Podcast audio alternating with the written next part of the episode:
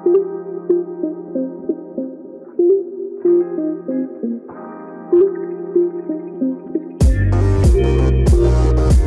迎收听，我是祝英台。嗨，大家好，我是 Iris，我是 Gina，很开心的邀请到一位被我们钓鱼钓上的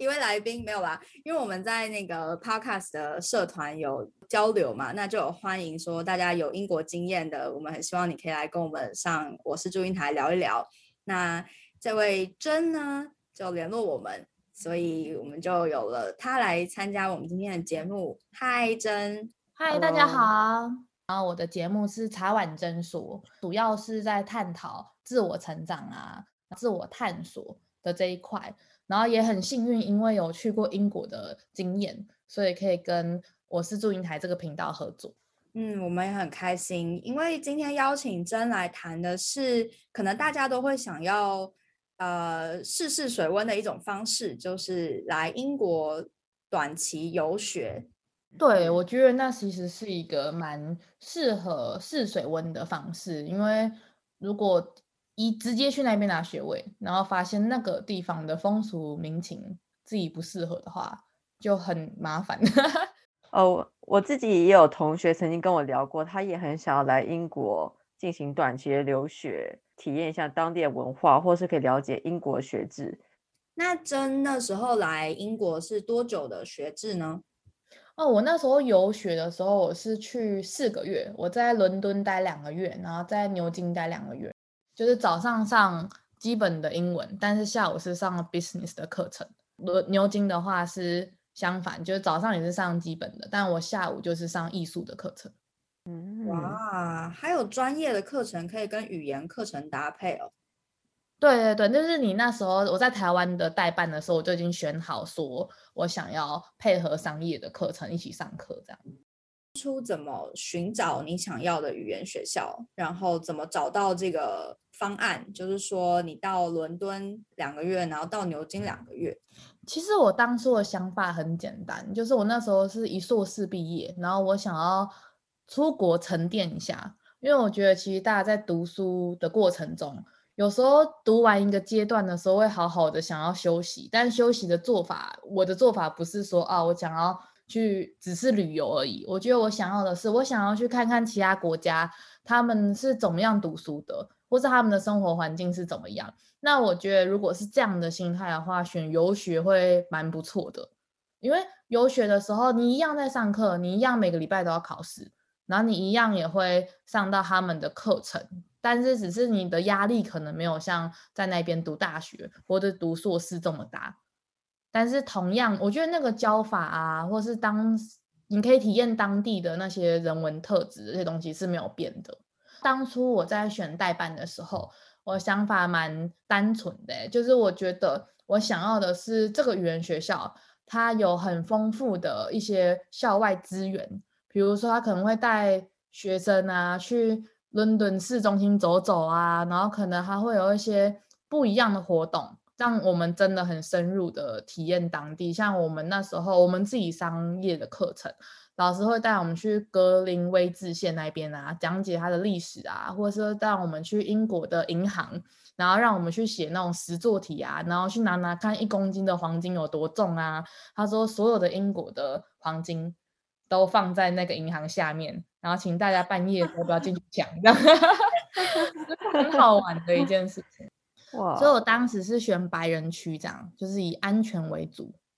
嗯，你是自己做功课才就是选了语言学校吗？选我自己是找了四五家代办。那其实现在代办，我觉得他们的网站做都不错。我的意思是说，他们都整理的不错。比如说，他会写说啊，这个语言学校华人少。距从邻，比如伦敦第四街区，距离伦敦市中心多久？距离牛津多久？怎么就还有你会去评断说，哦，那我大概想要的生活是，比如华人比较少，然后我想要课外活动比较多，或是有一些会说，啊，我想要很严格的考试制度，就出席率要高达九十五以上才可以毕业，什么就是大家会自己去选自己喜欢的这样。哎，我很好奇，你有提到有不同的代办公司，也有不同的语言学校。那这些语言学校跟代办公司的合作会影响吗？比如说，只有某几家特定的代办公司才有承接这几所学校的课程。其实我觉得我很建议大家多问几所的代办公司的原因，是因为其实每个语言学校给代办的佣金应该是不一样，所以有一些人会害怕说，哎，你找这个代办，他你也没有办法保证说他是推荐你适合的，或是推荐他佣金比较高的，这这没有在探讨代办怎么样，因为这就是一个盈利商业模式而已。所以我觉得大家平常可以多找几个代办，然后看大家推荐给你的语言学校是不是都差不多，或是因为像我自己找了四间代办，他们有重叠两家的语言学校，那我就会特别去关注这两家语言学校，他们会推荐我的原因是什么？那通常会取决你的预算、跟你的个人喜好、跟你想要待的县市，像我是待伦敦跟牛津。但有一些语言学校还在牛津没有设分部，所以有时候就算那个语言学校在伦敦很适合我，他也不会推荐我那个，因为他们没有做那种就是你可以两个月搬过去的那种方案，这样货比三家就是了。我个人的个性啊，可能有我有一些朋友自己去国外打工，又不是打工度假，是自己去国外游学的时候，他打第一家，然后就确定了。然后连面都还没见到，他就直接打电话询问完，然后就汇钱过去了。这样，哇哦，行动派的。对，我觉得，我就跟他说，我已经比价了很多家，然后我还要选说，在我的县市里面，他有实体店面的，我要去，已经电话联络完之后，我要去看他自己亲自跟我讲完之后，我再回家想想之后，我再决定我要过去。这样，我是比较谨慎的人。那我我可以问说，呃，从你。起心动念有这个念头，到你实际比完汇款或是做这样决定，大概花了多久时间呢？我大概花了哇，这有点难算的原因是因为我大学的时候就有这个动念了，但是我希望是我毕业的时候去达成这个目标吧，所以我在毕业前一年就有在找代办，然后再找部落格说，哎，大家推荐哪个语言学校啊，什么什么这样，因为我觉我的个性是我比较会看很多不一样资料。从部落格看，从代办看，然后再看旅游书，因为大家讲的应该都不一样，因为他们的角色不一样，所以讲出来的应该不太一样。所以我大概花了快半年到一年的时间，我才确定我要去哪一家语言学校，就代办确定了，但是语言学校那些都还在思考这样。哇，邀请你来分享真是太棒了，因为等于是帮大家做了很多前置作业的功课跟筛选。你可以怎么样子去挑到你想要的语言学校，或是你想要的呃生活方式？那你那时候除了英国，还有考虑其他国家吗？其实我那时候锁定英国，哎，因为其实我在去英国之前，我有刚好有机会因缘机会下去过其他的国家。我唯一没有去的地方，就是在在我想去的国家里面，没唯一没有去的就是英国，因为我妈妈在我很小的时候，她就跟我说，她自己打工，然后自己存钱去英国游学，然后这个的印象深植我的脑海内，所以就有一个英国游学梦，从我妈妈那边开始。我相信她现在应该很后悔跟我讲说，她有去英国游学过。哇，妈妈太酷了！我有点想要邀请她。当年的留学是什么样子？对啊，三十年前的游学，三十年前太酷了吧！而且一个女生，那我觉得那时候选会这样子做选择的人应该很少吧，相对少。对，他说他那时候的朋友都觉得他怪怪的，但是他觉得他在学英文方面遇到瓶颈，他觉得只有自己去，就是他认，我们都认为英文是英国。那边最原始嘛，所以大家就哎，那我是不是去那边？因为英国腔很迷人，没错，对啊，所以我觉得有一点点妈妈的元素，那也有一点点很想要探讨这个很古老，然后很吸引人的国家。嗯，确实，就是语言能够到当地耳濡目染，就就会有更大的成效，比起我们在台湾死磕的那些课本来说，会来的更好一点。真的，尤其是腔调。我记得我小时候念美国腔的时候，没有对这个语言没有什么憧憬。等到自己长大的时候，听到英国腔，尤其是哈利波特，就觉得天哪，我好想要像他们那样讲话。其实应该是想要念咒语吧，我猜。一开始，哈利波特真是为英国赚进大把银子欸，啊，真的立刻被虏获。说到哈利波特，我想要分享一件事情，嗯，就是我们那时候我有飞苏格兰，然后我去了 Elephant House，就是那个他 J.K. 罗琳写出哈利波特的地方的那个咖啡厅，特别跑去那边坐了一下午，然后没有写出哈利波特。对啊，我觉得是大家会想要朝圣。如果是哈利波特迷的话，去英国应该是一个很棒的体验。苏格兰的话，你就可以看到那个拍摄霍格华兹火车的那个场景，对吧？对啊，对对对。然后在伦敦有那个，我忘记哪一个 station，它它有一个四分之三九又四分之三的月台。呃，King Cross。对，说到哈利波特，我就想到。我之前去牛津的时候，我知道他们有一个拍摄场景也在牛津的校园内。那当时，呃，你本身留学的话，也是在牛津的校园里面进行课程吗？哦，没有，可是我们在牛津市中心，因为牛津大学它其实有不少的分校都坐落在牛津这个市里面。然后我们的语言学校不是牛津大学附设的，但是我们也可以去听牛津大学它晚上的讲座，就他们有开放式的课程。你刚刚提到的，就是哈利波特的那个饭厅，就他们在选他们要哪一个学系的时候的那个饭饭厅，就是在牛津的教，就牛津大学里面拍。那关于课程的部分，你的一天的行程大概是怎么样的？我们大概都是九点，因为伦敦跟牛津不太一样。我先讲伦敦好了，伦敦大概是九点开始上课，然后上一个半小时到十点半，然后休息半小时到十一点。然后又从十一点上到十二点半，然后休息半小时到一点十五左右，就是大概四十分钟左右的时间，继续上到下午大概三点，三点就开始没有课了，就他们课都到三点就结束了。然后在牛津的话是晚了一点点上课，大概九点十五开始上课，但是因为我是选艺术的课程，所以当大家。礼拜五上到中午就没有课的时候，我要上到四点半才没有课，就是有点像大学的感觉。大家选修不一样，所以每个人下课时间会不一样。嗯，那你刚刚提到你有上语言课、商业课，还有艺术课嘛？那他那个课程内容大概是怎么安排的？他每一天的 topic 都不一样哎，像我那时候在上商业课程的时候，老师可能会教你谈判技巧。就是分两组，然后每个人都有拿到合约，你应该要做的合约内容。比如说，你如果是 A 组的话，你谈判的话，你可能你需要谈判的金额是低于三万块，然后你要购买五万件东西，然后什么什么类似，有很多谈判条约。那 B 组的话，你可能你一定要卖到五万块，你才不会亏本，然后你一定要卖多少件以上，然后让这两方去谈判，看最后谁达成的比较多。然后那一个人就那一组就赢了，这样就很实物的经验，这样，嗯，好有趣哦。那因为你在就是大学跟研究所也是学商学院相关课程嘛，有类似的课程吗？比较起来有什么不同之处吗？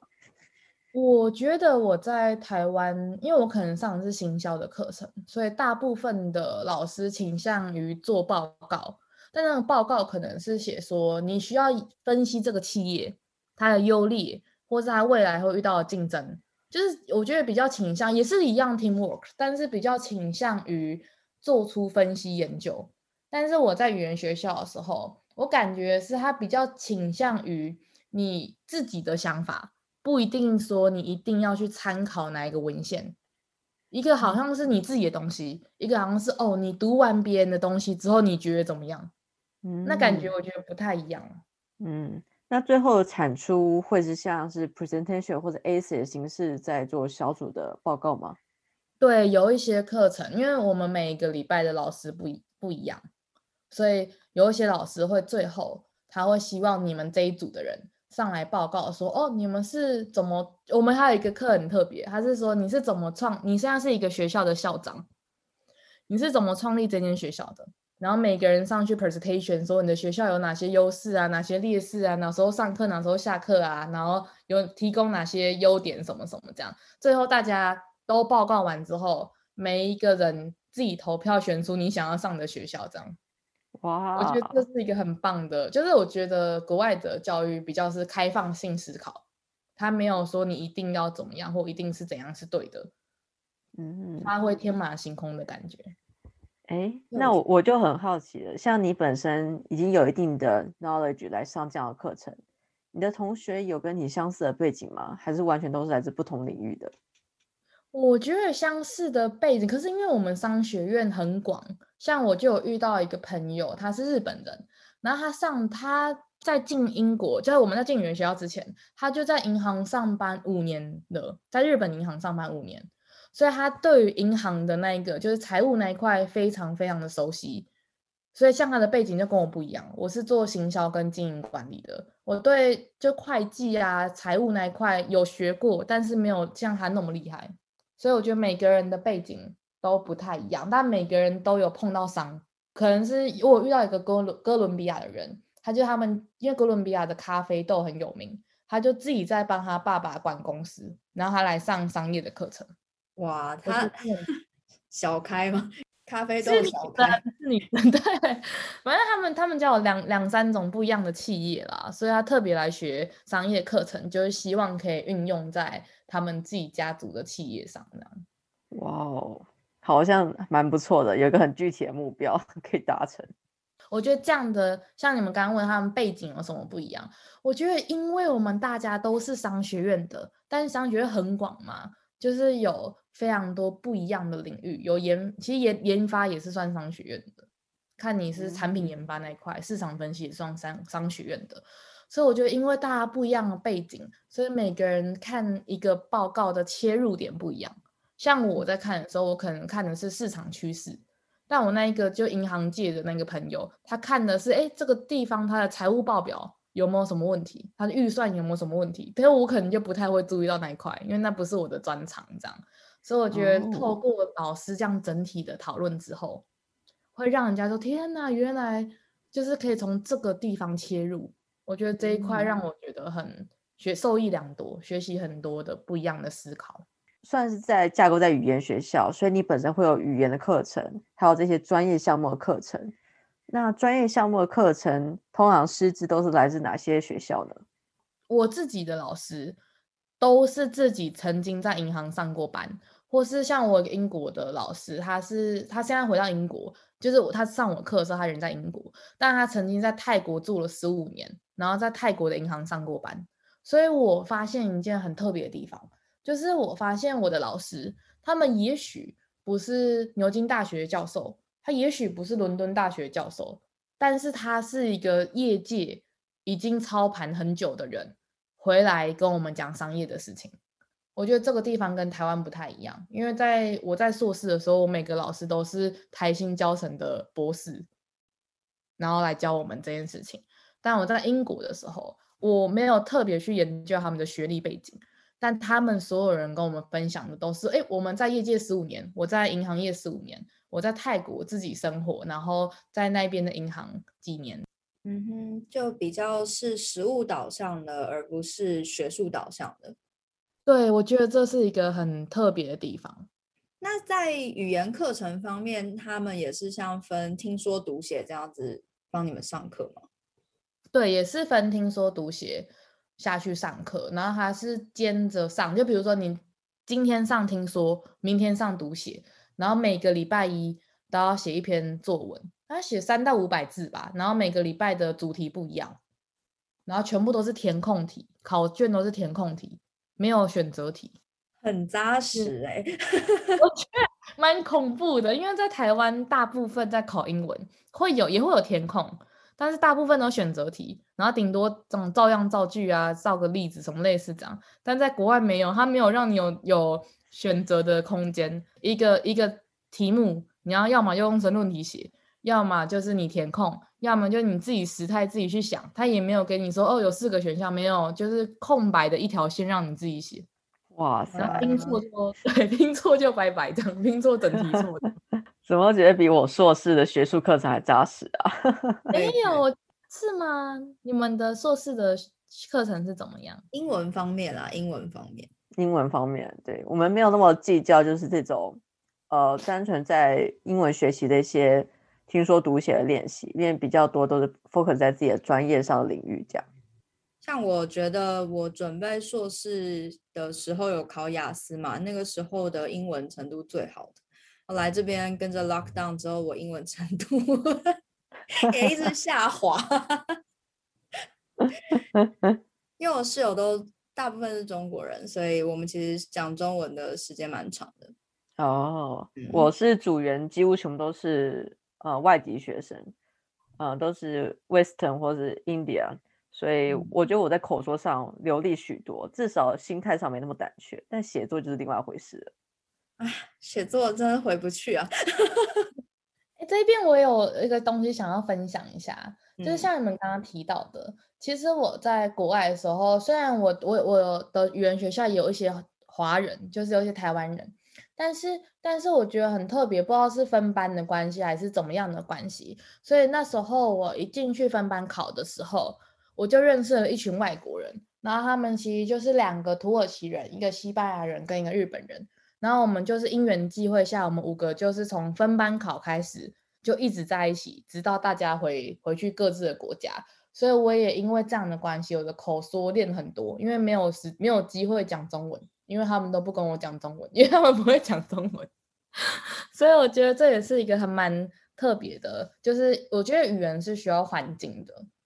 你自己感觉如何？就是自己的英文前后对比，我觉得变得更敢说。然后我觉得其实语言它最初最初的目的就是可以沟通而已。我觉得在我在台湾在学英语的时候，我觉得很紧张，就是我觉得我我文法好像不太好哦，我的那个单字好像背不多，然后我就会觉得哎，我的那个腔调好像没有咬字咬得很正确，我会紧张这些东西。但是我在国外的时候，我遇到了我的。老师，老师说没关系，你讲。然后老师会纠正你的文法，因为他本来就是希望我们讲对。但他要跟我们说啊，你那些腔调，他会，你只要咬的正确，你不用说一定要像他们这样有英国腔还是什么这样。他会觉得说，毕竟我们是外国人，就很像今天一个外国人来讲中文，他可能四声讲的不是很好，咬字不是那么正确，但我们听得懂他在讲什么。我在那边得到了很大的鼓励，因为我以前也是嘎嘎，就是我觉得很害怕，不敢讲。没事的话，可以写写，就用写的就好了，不想 用讲的。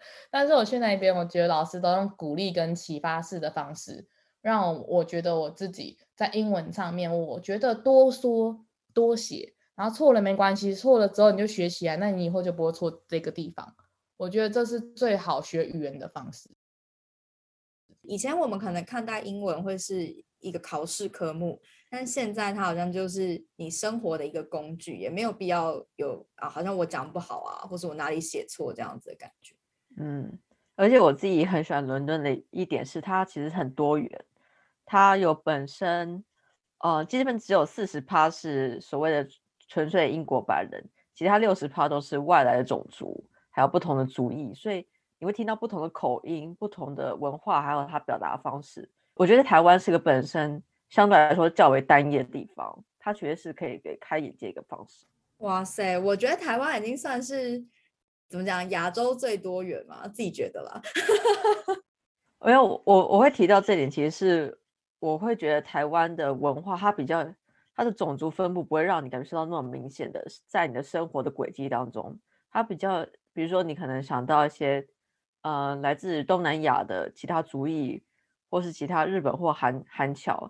他在互动的职场或者是领域中，他不是那么常见的。他们是单独的一个小的社群，聚集在他们自己的区域里面。然后我们本身的主要语言也还是以标准国语为主，这样子。对，如果说是跟英国这边的感受比较起来的话，光是肤色其实就是很大的差别。就是虽然说这样子有一点，呃，怎么讲？不不是说一定要肤色的差异，但是如果你处在一个地方。光是肤色就有好几种，例如说我去他们的美妆店要买粉底液的时候，我只是看到一排从深到浅，那感觉 完全是不一样的感觉。对，跟我去逛屈臣氏啊、康士美那感受是蛮不一样的，那种混杂的感觉。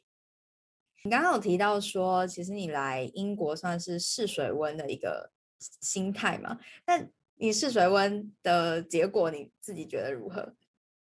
我觉得我试水温的结果之后，就是很喜欢英国，也很喜欢欧洲国家，但因为疫情的关系，所以所以我还是在短时间内还是会待在台湾，然后会做一些其他的规划，就日后还是会往欧美国家走，这样。在年轻的时候啊，想要多尝试一下事情。嗯，那你喜欢的点是什么呢？你说喜欢欧洲的点吗？还是喜欢英国？英国。我觉得我喜欢英国的原因，是因为我觉得有很多的文化。因为我那时候去其他国家的时候，我觉得英国的民族他们很有独特的骑士精神。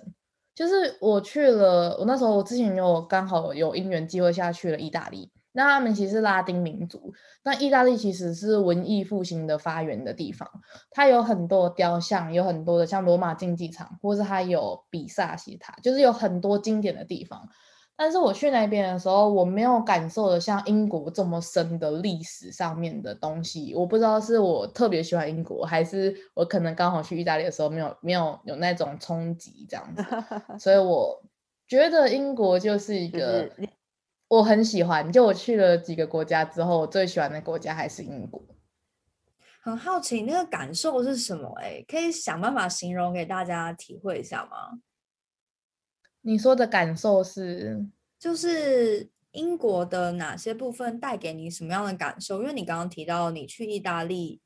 其实你没有那么深的感受，可是那个到底是什么？我知道这个有点抽象了，毕竟就是一个 feeling 嘛，但是。一个 gut feeling 的感觉，没有，我好奇那个是什么样的感觉？文化吧，因为我那时候住的刚好是白人区，所以我在那边住的就是他们正，虽然我们是住那个 student apartment，但是你走出来就是正常人的住宅，就是正常他们居民的住宅。然后你就是在一个他们那边的一个小乡镇，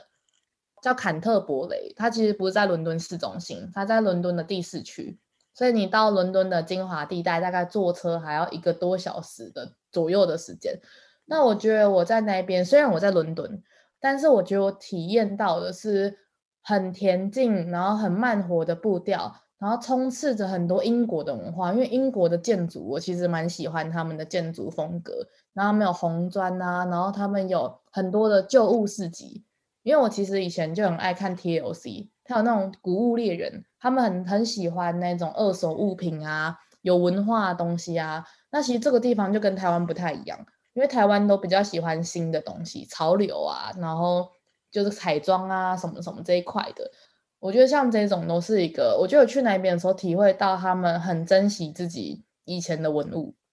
然后也很珍惜资源吧，就是不会觉得说一定要求新求变还是什么。因为其实英国很多的房子。都蛮多年的，像他们地铁站，甚至都是几百年的地铁站，他们都不会想说啊，我要拆掉，然后建一个新的。他们不会，他们啊，我们要继续维护它这样。像那个珍刚刚分享了很多你在这边的感受啊，还有你跟这种不同文化或他们珍惜古文化的这样子的体悟，那跟你来英国之前的预期有什么样不一样的地方吗？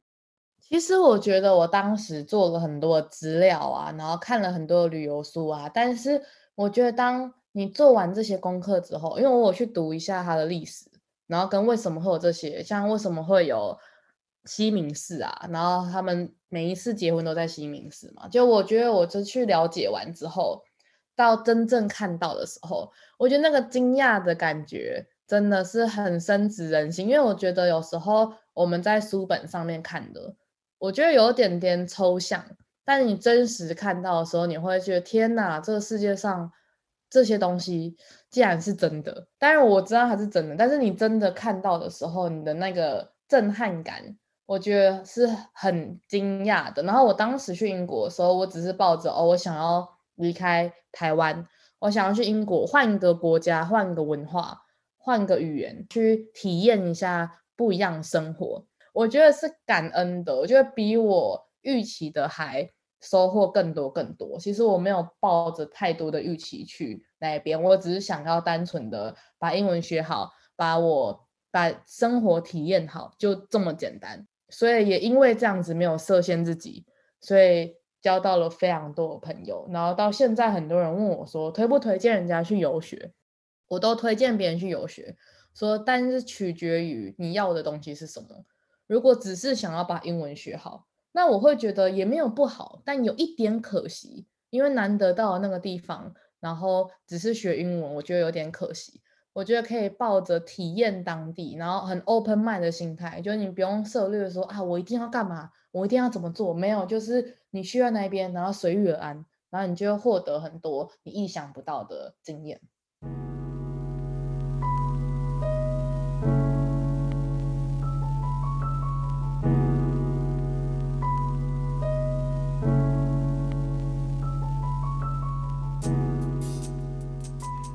谢谢茶碗珍说的真来我们的节目分享他在英国短期四个月语言学校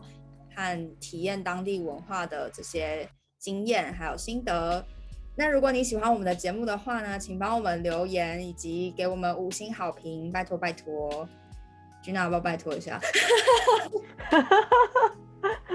拜托，我每则评论我们都用心的看待，有任何的问题也可以在 IG 或 Facebook 留言给我们，我们会尽可能的为您作答，或是可以找到相关的啊来宾来上我们的节目哦。没错没错，希望这个 Podcast 可以给大家更多的回馈，以及跟大家一起交流成长。那我们今天的节目就到这边，大家拜拜，拜拜拜。